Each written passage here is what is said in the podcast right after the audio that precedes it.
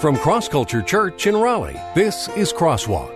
Well, if God said it, I believe it. Or you may have gotten an answer, well, I've, it's, I've experienced, it's transformed my life. Or you've gotten an answer, well, I just have faith that it's true. Now, some of you might be sitting here thinking, well, that's what I would have answered. Why do I believe the Bible is true? That's probably the greatest question any of us could ever answer. For someone who is looking and searching into why the Bible is true and reliable, those answers are inadequate. Pastor Clay is in Toronto, Canada this weekend with a mission team from Cross Culture Church. Today's message is from our worship pastor, John Spallino, who continues the Deceptive Cons series with an overwhelming body of evidence for the reliability of the Bible. Now here's Pastor John.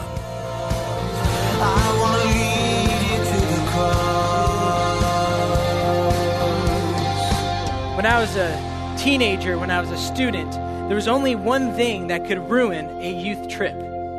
I should probably be a little bit more precise. There was only one thing that could ruin my devious plans on a youth trip, and that was chaperones. They were the worst. You know, they would come in with their sound logic, their good advice, their parental wisdom, and I would know that all they wanted was the best for me, but they would come to me and say, John, why do you have five cans of shaving cream, two bottles of Nair hair removal, and three dozen eggs? I mean, what on earth could you be planning?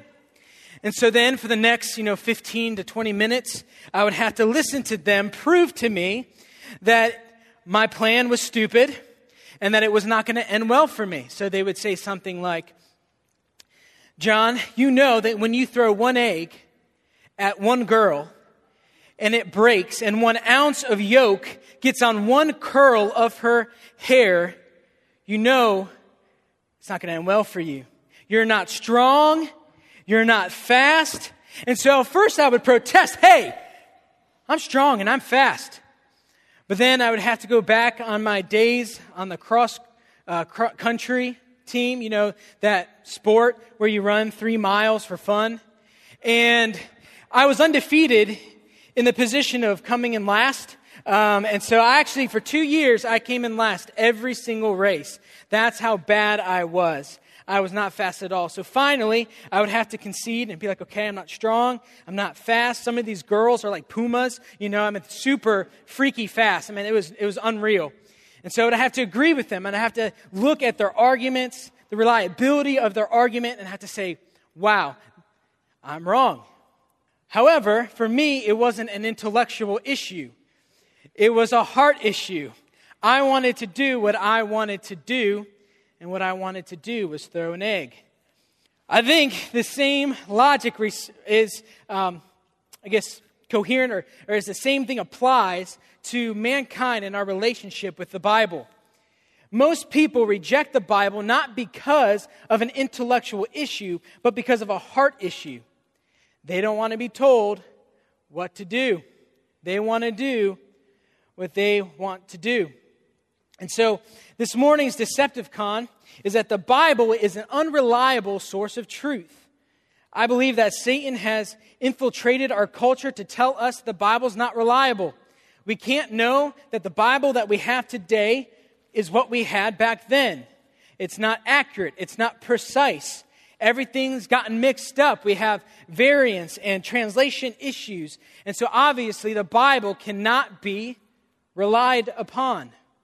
It's interesting, the Bible. It's probably the most unique Bible in the world because it is the most argued against and yet is the most attested for. It's the most argued against so that people are trying to show that it's not reliable, and yet it actually has the most support for being reliable, accurate, and precise which goes back to that it's not an intellectual problem, it's a heart problem.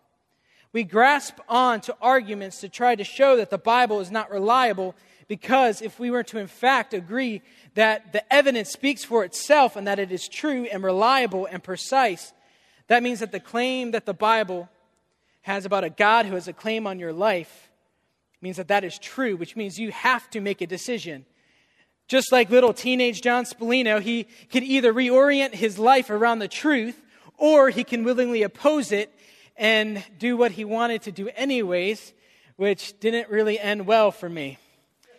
Was actually kind of embarrassing, but I won't get into that story. The same way, we, if we see the facts and the evidence for the reliability of the Bible, we have to come to a decision. Either we can reorient our life around the truth or we can willingly oppose it. I think that this, the question, why do I believe that the Bible is true, is probably the greatest question that we can answer.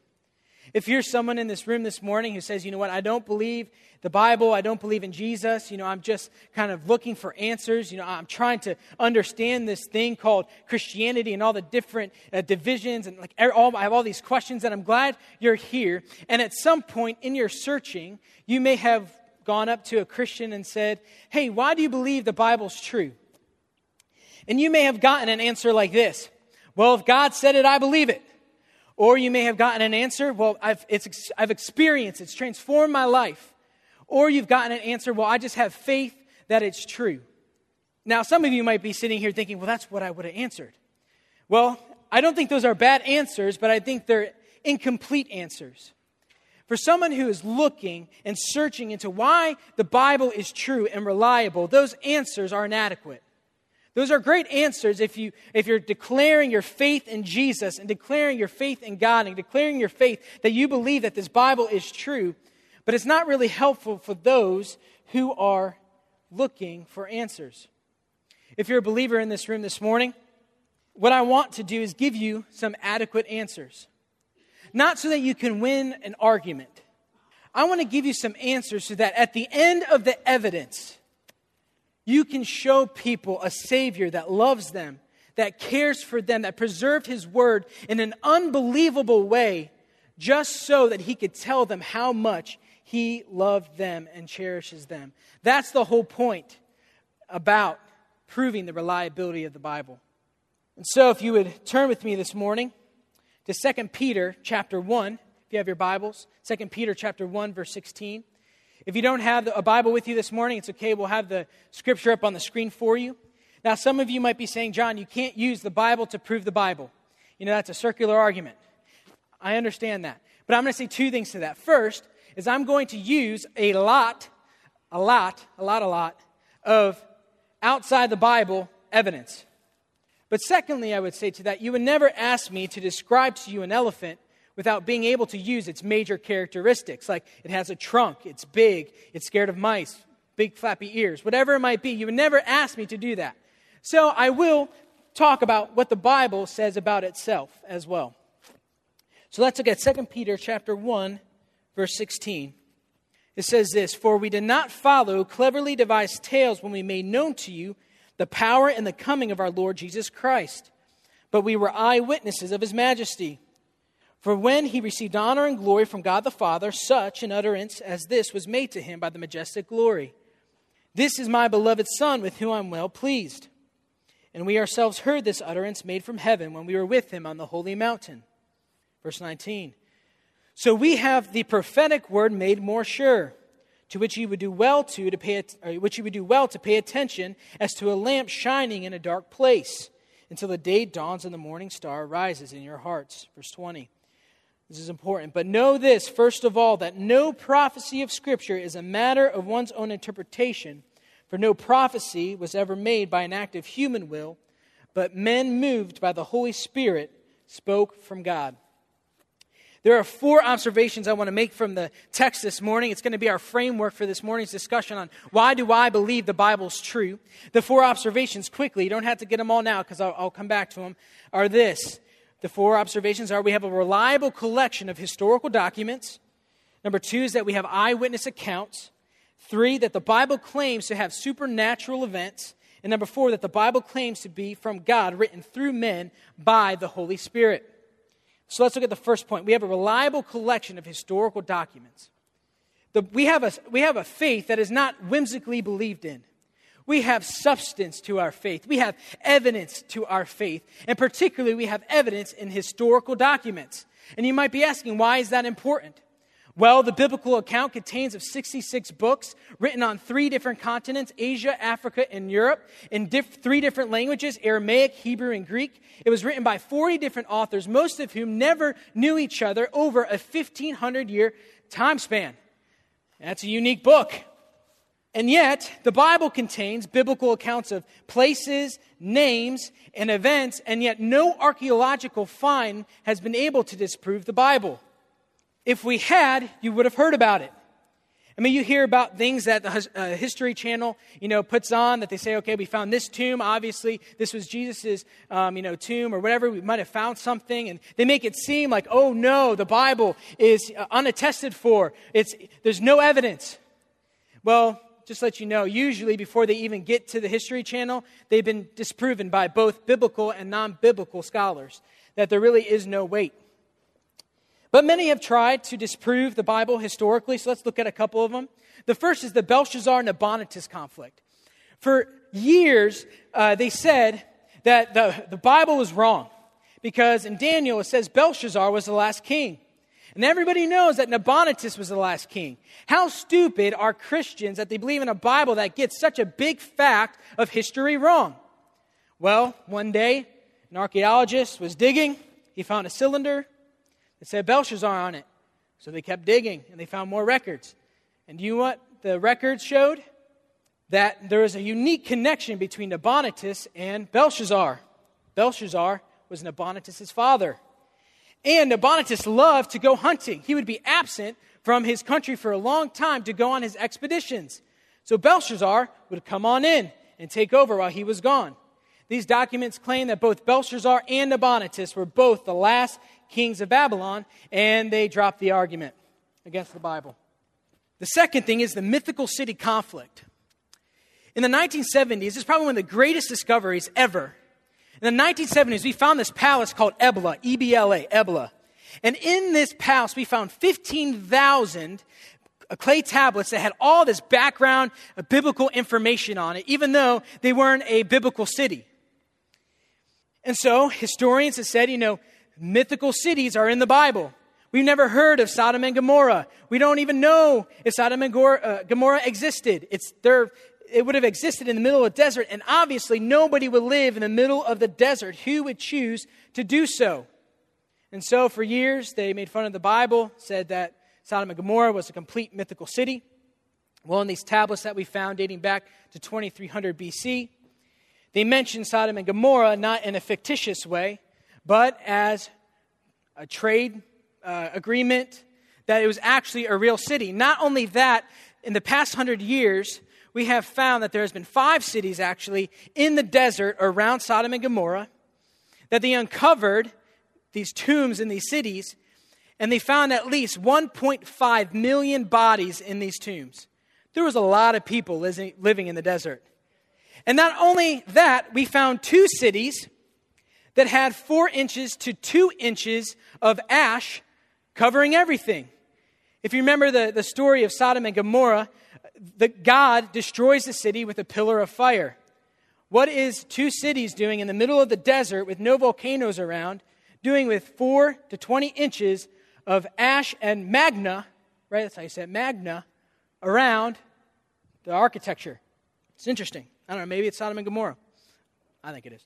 All right. So, another discovery that Ebla had was the literary conflict. For a long time, people said, obviously, the Bible is not true because it's using words that weren't developed till hundreds of years later. Well, thank you, Palace of Ebla, because you showed us that the words that they ridiculed in the Bible were actually around. They dated these uh, tablets again to 2300 BC. And guess what? They have the words that they were ridiculed. They dropped that argument. Time and time again, we see in, arche- uh, in archaeology that they have these presuppositions against the Bible, that they argue something against the Bible, and yet, given it enough time, we have found all these things that show that the Bible is actually accurate and precise when it comes to the Old Testament. Let's talk about the New Testament. This is probably the greatest uh, thing that shows the accuracy and the precision of the New Testament. This thing called historiography. Historiography is the critical examination of sources, the selection of particular details from the authentic materials in those sources, and the synthesis of those details into a narrative that stands the test of critical examination. You're probably thinking right now, what is that? Well, we have these things called manuscripts. They are handwritten copies of the original. And so, because they used to write on papyrus, it's from the papyri I read, They used to write on this papyrus and it would deteriorate over time, and they would have to make more handwritten copies because it would deteriorate. In order for us today to keep something from deteriorating, we have to build a nice glass house and humidify it to a certain temperature, and we've got to add all this other stuff so it won't deteriorate. But they didn't have that luxury, so handwritten copies were necessary. And one of the claims against the Bible is well, you don't have the original sources. Yeah, no duh. They deteriorated. It doesn't take a genius to figure that out. No ancient writing has the original sources. That's why we have historiography. And what they do is they look at these manuscripts that we have, the handwritten copies, and they find the accuracy and the precision of these documents. And they ask two questions. The first question is what is the length between the original date written and the earliest manuscript that we have? The closer, the rule of thumb is the closer you get in distance, the more precise, the more accurate it is. So let's look at a couple of secular literature for, uh, for a moment. Pliny the Younger, he wrote, from the time he wrote to the closest manuscript was 750 years. Plato, from the time he wrote, from the earliest manuscript was 1200 years. Caesar's Gallic Wars, he wrote in the first century BC. The earliest manuscript was 900 AD, which puts that around a thousand years in between. Aristotle's Poetics, 340 BC. The earliest date, 1100 AD. Paset around 1400 years. Sophocles was 1400 years. Euripides was 1300 years. The second most well preserved book in literature is Homer's Iliad. It was written in 900 BC. The earliest manuscript is 400 BC, an astounding 500 years. That's amazing. Historians are so impressed that we have a document that is only 500 years removed from the original date that it was written. Let's talk about the New Testament for a moment. Within the last hundred years and recent discoveries, specifically with the Dead Sea Scrolls, we have a piece of the Gospel of Mark that dates around 68 AD. For those of you that are wondering, if Christ died between 30, sometime between 30 and 33 AD, that puts that document between 30 and 40 years of Jesus' death.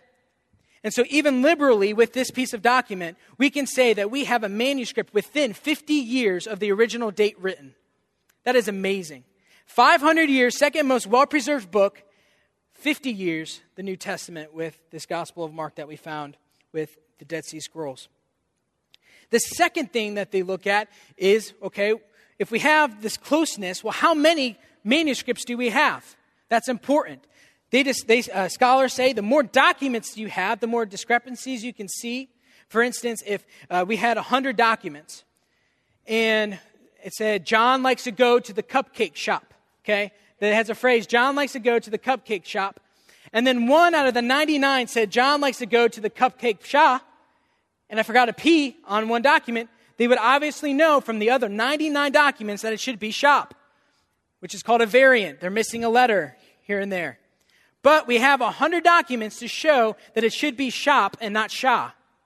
And so the rule of thumb is that if the more text you have, the more accurate and precise you can be because the more you can look at. So let's look at a couple of secular pieces. Pliny the Younger, seven copies. Plato, seven copies. Caesar's Gallic Wars, 10 copies. Aristotle, 49. Sophocles, 193. We're, we're getting higher.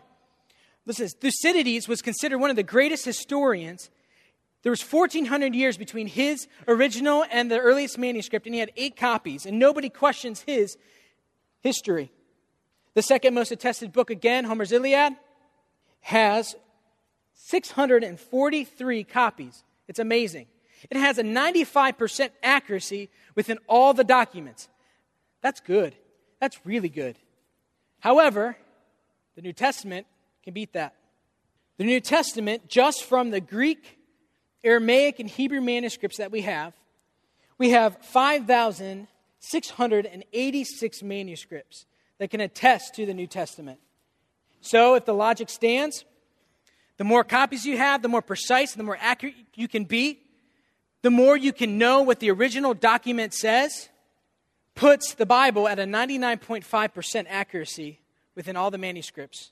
And that is including, if you add Coptic, Syriac, other Aramaic languages, and Latin, that includes up to, I think it's 24,633. I think that's, that's right. Yeah, 24,633 manuscripts that we have. Second well attested book, 600 and I think 83 or 43. 24,000. That's unbelievable. That's amazing that we have such accuracy. But some of you might be asking, well, why the 99.5%? What's that other 0.5%? I've got to know what that 0.5% is. What's what we call variance. Like I said earlier, John went to the cupcake shop. Sometimes when they're handwriting uh, or hand copying something, they miss a letter.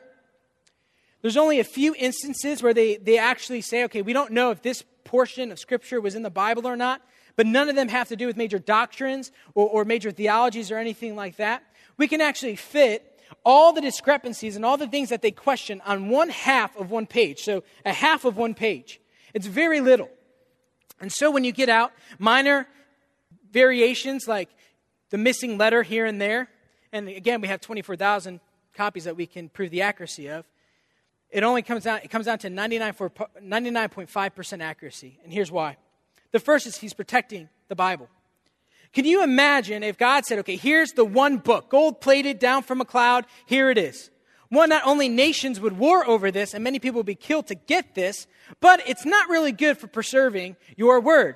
Here's why. Let's just say you have the one copy of the Bible. There can't be any copies, any manuscripts. You have the one copy of the Bible. And say, you really like cupcakes. I don't know. Maybe I really want a cupcake because that's all I'm talking about this morning. So let's just say you really like cupcakes and you are the protector of the Bible. And you decide, oh, wouldn't it be cool if I can get cupcakes every morning? So you get the Bible, you write in, not showing your ink work or anything. Every morning at 8 a.m., the protector of the Bible gets cupcakes. So you preach that that Sunday that every Per, uh, every person has to bring you a cupcake in the morning, and Monday morning you have 20 million cupcakes. That'd be awesome. However, it would be that easy to change one document as opposed to having to change 24,000 to match up to what you say. He's preserving his word. He is trying to have accountability within his word. Second, I think he's trying to preserve us. People make pilgrimages every year to go worship an item that they think is a holy relic. Our propensity is to create an, an idol that we can worship. Can you imagine if we had the one Bible, gold plated all from heaven, we would go and worship the book. Now listen to me. I believe that the Word of God is powerful. I believe it is transformative. I think we have the, should have the highest respect for the Bible. However, I will never worship the words on this page. I will worship the one who put them there. He's protecting us by having multiple copies so that we can keep it accountable. And so, if the Bible is the closest in length and time, most, has most manuscripts, and is the most accurate, we can be confident that the Bible that we have today was the Bible that was written back then. But the next question is well, how did the authors get their information? And that was the second thing we're going to go to eyewitness accounts.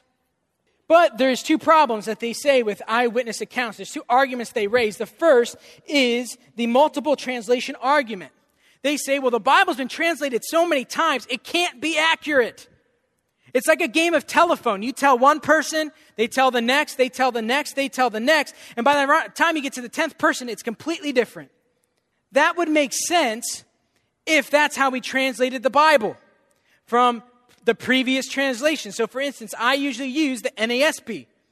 So, if they translated the NASB from the NIV and got the NIV from the New King James Version, and they got the King James, New King James Version from the King James Version, they got that Bible from the Geneva Bible, of course there's going to be differences.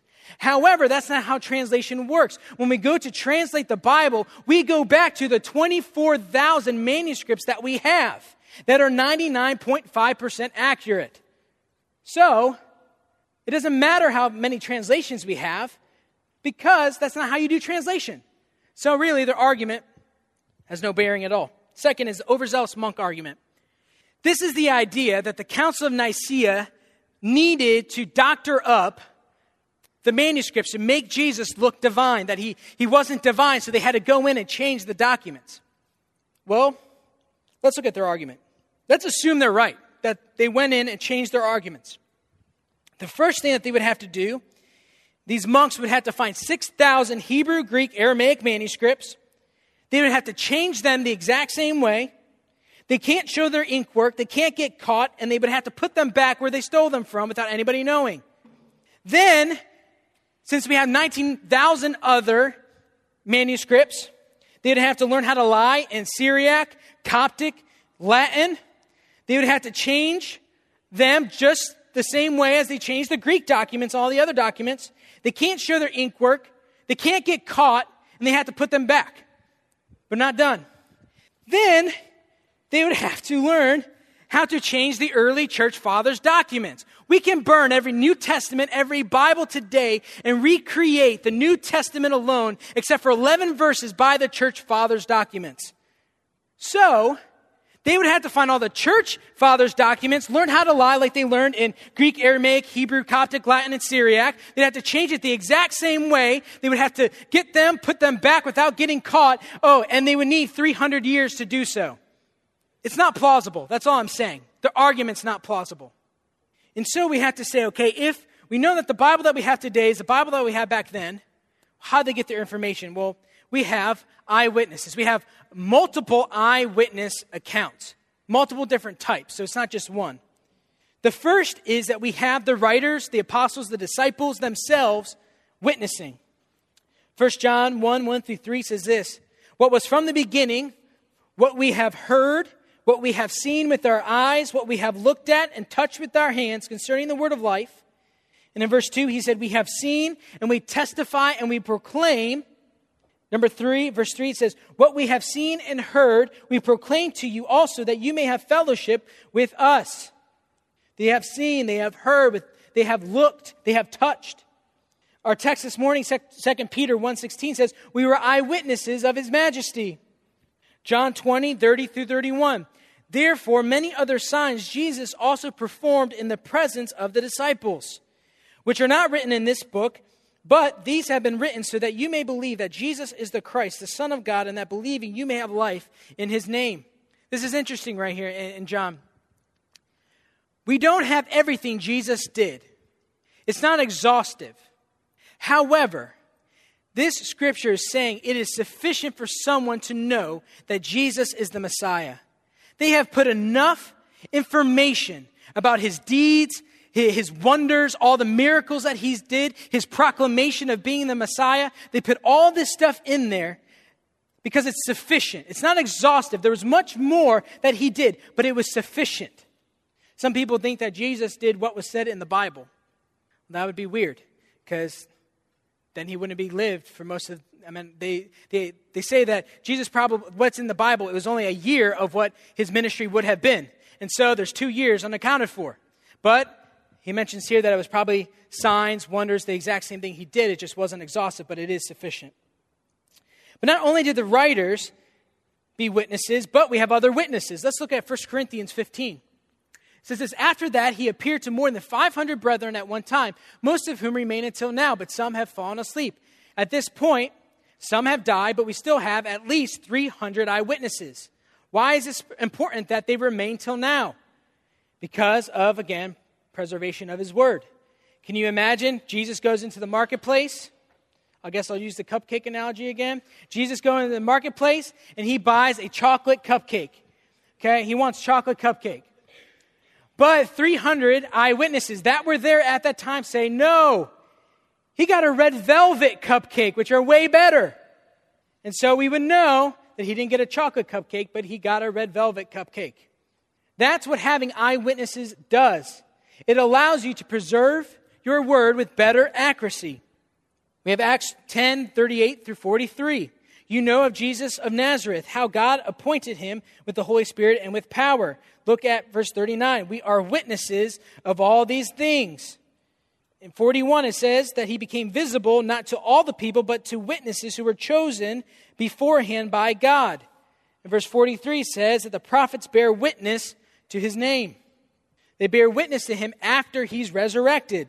Acts 1 3. To this, he also presented himself alive after his suffering by many convincing proofs, appearing to them over a, 40, a period of 40 days and speaking the things concerning the kingdom of God. So we don't have we, we have the writers who witnessed, we have other witnesses. We also have something that is unusual. We have people who are hostile to God who are witnesses. Look at Acts 22. Peter's talking to the uh, Jewish leaders, and he says this Men of Israel, listen to these words Jesus the Nazarene, a man attested to you by God with miracles and wonders and signs which God performed through him in your midst, just as you yourselves know.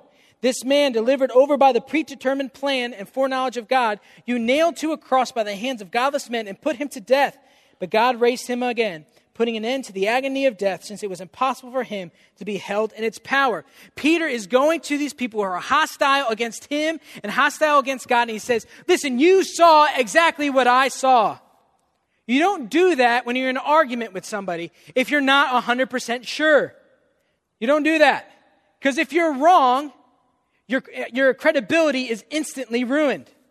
But Peter does that. And so you'd expect that if he was wrong, that they would have dragged him out and stoned him to death. But what happens? It says that thousands were added to the number of believers that day because the Jewish officials had no adequate response against Peter. They saw what he saw.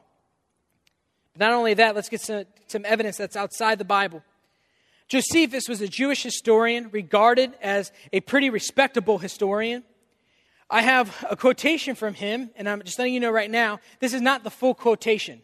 Some people have argued what part of this quotation was Josephus's and what part wasn't. There's some, there's some people who think that part of it wasn't him. So what I've done is I've taken out everything that they have, they have questioned. This is only parts that people say this is 100% Josephus. This is Josephus's writing. Okay, so that's what I did. Let's look at this. About this time, there lived Jesus, a wise man, for he has, or if he was one who performed surprising deeds and was a teacher of such people who accepted the truth gladly. He won over many Jews and many of the Greeks. And when upon the accusation of the principal men among us, which is the Jewish officials, Pilate had condemned him to a cross. Those who had first come to love him did not cease. This is interesting. I put this in uh, uh, brackets because I thought this was re- interesting, but it is Josephus. He appeared to them spending a third day restored to life, for the prophets of God had foretold these things, and a thousand others marveled about him. And the tribe of Christians, so called after him, has still not to this day disappeared. He has also talked about James's martyrdom and Jesus being his brother. So, what can we know from Josephus? This is what we can know. A man who, by the way, was not a believer in Jesus. He, he was Jewish, and he never believed that Jesus was the Messiah. We can know this that his reputation was a wonder worker. He was a brother of James. His crucifixion under Pilate was at the information of the Jewish rulers, which is coherent with the biblical story. He claimed to be the Messiah, he had a messianic claim. He was the founder of the tribe of Christians, in that he believed that there was something weird going on because he appeared three days later after he died. So we don't know if he believed in the resurrection or not. We just know that he was surprised that he saw Jesus, or people claimed to see Jesus after the three days. So we have eyewitnesses. So what does this mean? It means that the Bible is accurate, precise in what it portrays, that the information in the Bible is true, accurate, and precise, it was by eyewitnesses. It can't be fabricated because we have the accountability from other eyewitnesses and we have extra biblical evidence for what the Bible says is true. So, what do we do then with the supernatural stuff? In verse 17 of our text this morning, it says, For when he received honor and glory from God the Father, such an utterance as this was made to him by the majestic glory. This is my beloved Son with whom I'm well pleased. What do we do with the supernatural stuff like that? They heard a voice from God. Matthew 14, 22, Jesus walks on water. Luke 1, 26, the virgin birth. Jesus' death and resurrection was miraculous. The greatest, I believe, one of the greatest prophecies in Scripture is from Psalm 22. Psalms 22 is a prophecy about Jesus going through the crucifixion, written by a man a thousand years before Christ at a time when crucifixion was not around. He had no idea what a crucifixion was, and yet he is extremely precise in the, in the portrayal of this moment in history. I'm going to give you a few references first of all, and then I'll, I'll, I'll read the passage. Psalms 22, 18 says, They divided my garments among them, from my clothing they casted lots. All four Gospels describe this event happening. They said they wagged their heads. The psalmist's description of people's reaction to him indicates their scorn and derision. Just like the psalmist, this is what uh, Jesus experienced. They said that he, uh, in Psalm 21, uh, 22, the first verse says, My God, my God, why have you forsaken me? In the same way, Jesus' physical sufferings pale in comparison to the trauma of being forsaken by God as he takes the weight of sin upon himself. Psalms 22 is probably the most gut wrenching for me. He trusts in the Lord, let him, let him deliver him, for he delights in him. In Psalm 22, the psalmist wrestles with God's silence. And despite his cries, God did not answer him or deliver him. We see this was Jesus also in the Garden of Gethsemane. Jesus also prayed to be delivered from his suffering. But guess what? Still submitting himself to God's will, he was mocked for his humble submission to God, just like the psalmist. Psalm 22, 31, he ends it out with, He has done it. Jesus said this, it is finished. But what's more remarkable than those connections between Psalm 22 and the crucifixion is Psalm 22, 14 through 17, which is up here. It says this I am poured out, verse 14, I am poured out like water, and all my bones are out of joint. My heart has turned to wax, it has melted away within me. The fulfillment of this Jesus was shed in several different ways while he was alive. He sweated drops of blood. He was beaten. He was being uh, scorned. He, he wore a crown of thorns. He was being nailed to a cross. And moreover, one of the soldiers pierced Jesus' side with a spear, bringing a sudden flow of blood and water. Being crucified and hanging on a cross for about six hours would made many of his bones in jesus' body to separate or become dislocated but not broken. And in the biblical account none of his bones were broken but all of them were disjointed. Jesus was in complete submission with no spirit of retaliation in him.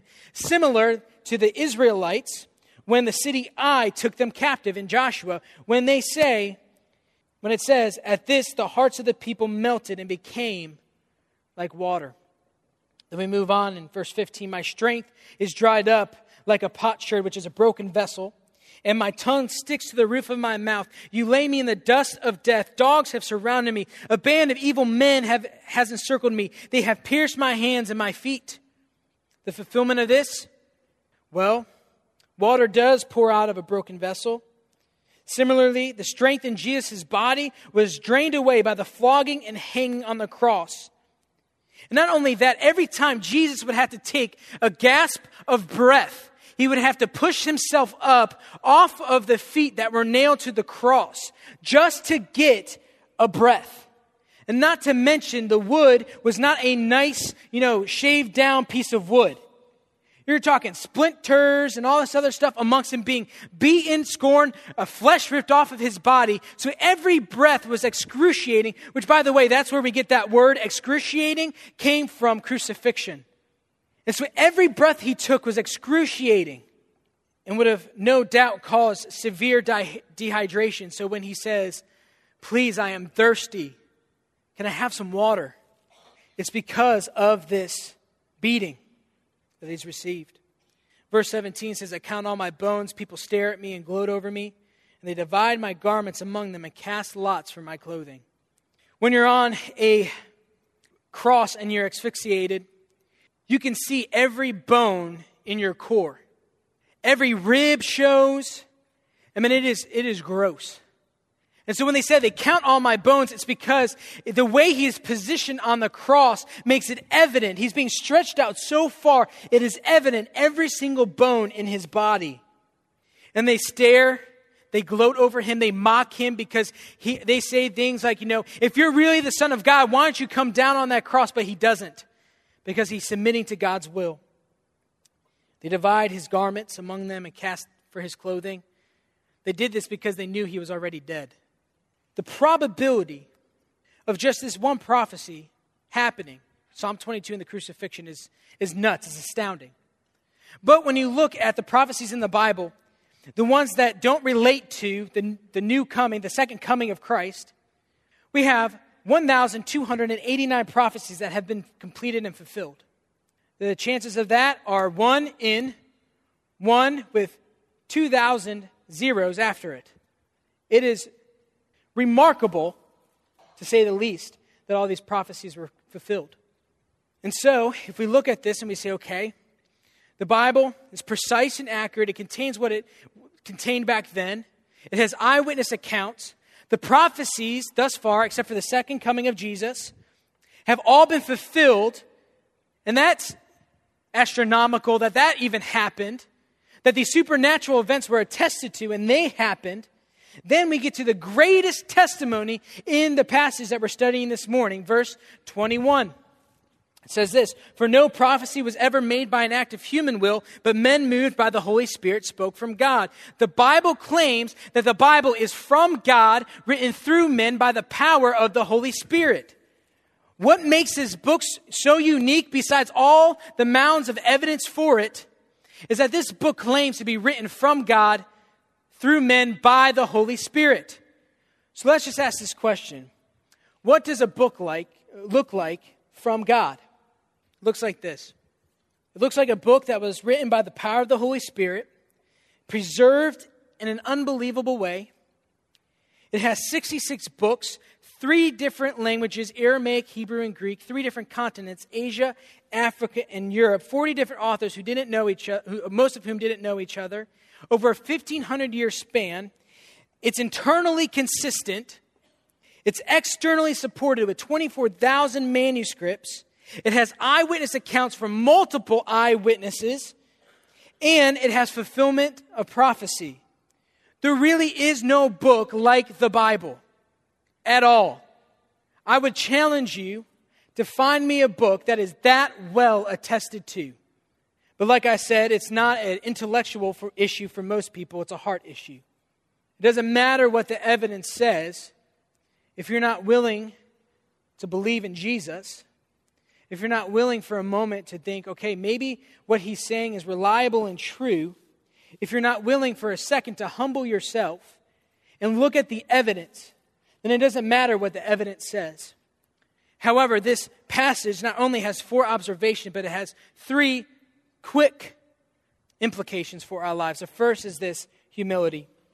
It starts with your heart. We are not the final authority in verse 20. But know this, first of all, that no prophecy of Scripture is a matter of one's own interpretation. For no prophecy has ever been made by an act of human will, but a man moved by the Holy Spirit spoke from God.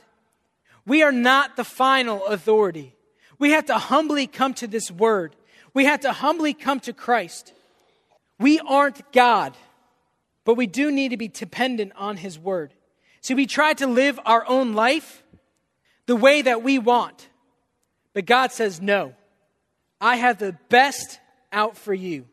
If you do what you want to do, it's not going to end well for you. But here's my word take my advice it's actually more an advice, it's a, it's a proclamation. This is my word. We have to come humbly to it because we are not the final authority. The second is this pay attention. We have to be disciplined in our study of Scripture. In verse 19, it says, So we have the prophetic word made more sure, to which you would do well to pay attention as to a lamp shining in a dark place until the day dawns and the morning star rises in your hearts. If our aim as Christians is to be like Christ, there's only one way that we're going to be transformed and that's by his word. 2 Timothy 3:16 says that all scripture is God-breathed and useful for teaching, rebuking, correcting, correcting and training in righteousness so that we can be adequate in him to do what he has for us. We can never accomplish what Christ has for us if we reject the Bible, if we don't read it, if we don't apply it, if we don't study it. James calls the word of God as a mirror that we're supposed to intently looking look into. Most of us this morning looked at a mirror. I can tell some of you didn't, but most of us, most of us stared into a mirror this morning. We stare into a mirror because it reveals our imperfections, our blemishes. It allows us to see the imperfections in our lives And not only that, the Bible allows us to see that, but it fixes it for us. Because the more you become more like Christ, the more you fix the areas of your life that aren't appealing to the Lord. And it's not that you have to, it's because you want to. You find joy in living this Christian life. And lastly, we have to reliance, uh, is reliance, trust and obey the Holy Spirit. Verse 20 again. But this, first of all, know this that no prophecies of Scripture is a matter of one's own interpretation. For no prophecy has ever made, was ever made by an act of human will, but men moved by the Holy Spirit of God. Our society wants to tell us that there are multiple truths, that what's true for you is true for you, what's true for me is true for me. But that cannot be when our Holy Scripture says that Jesus Christ is the only way, the only truth, and the only life, and that no one comes to the Father except through Him. It is the only truth. And so we have to trust in the Holy Spirit on the things that we may not understand about this book. Because let me tell you, your answers are, some of them are never going to get answered. Let me tell you, you will always find a question for you to not to believe in Jesus. You will always find a question that will, I'm holding on to this question so tight, so I'm not going to believe in Jesus. There are some things that we will not know, but that's okay because we trust in the Holy Spirit on the things that we don't know. But again, we don't have a blind faith. We have a faith that's built on, built on evidence. So I'll close with this.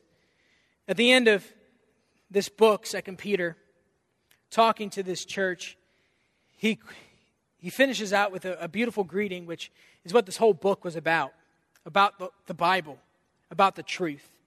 he says this Therefore, beloved, be diligent to be found by him without spot or without blemish, and be at peace. And count the patience of our Lord as salvation. There are some, some things that are hard to understand, which the ignorant and the unstable twist to their own destruction, as they do with the other scripture. But you, therefore, beloved, knowing this beforehand, take care that you are not carried away with the error of lawless people and lose your own stability, but grow in the grace and the knowledge of our Lord and Savior Jesus Christ.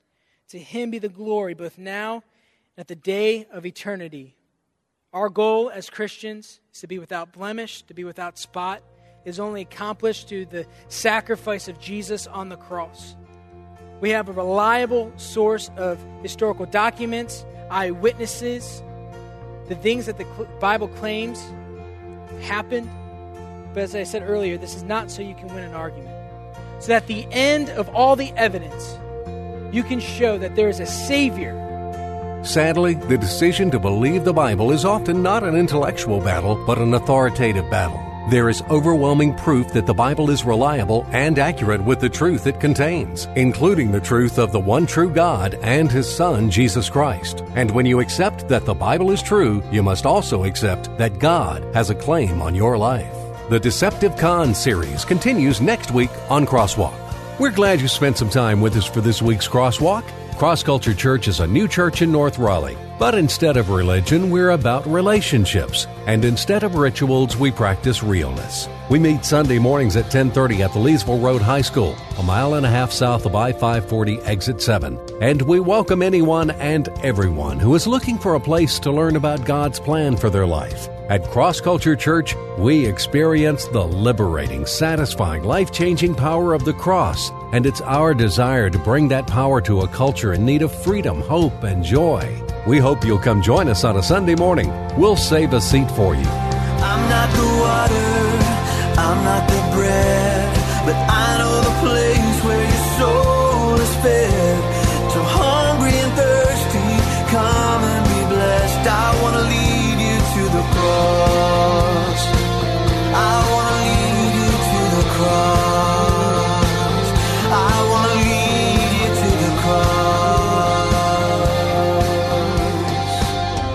Cross. Culture Church, taking the cross to our culture and taking our culture to the cross. Visit us online at crossculturelife.org.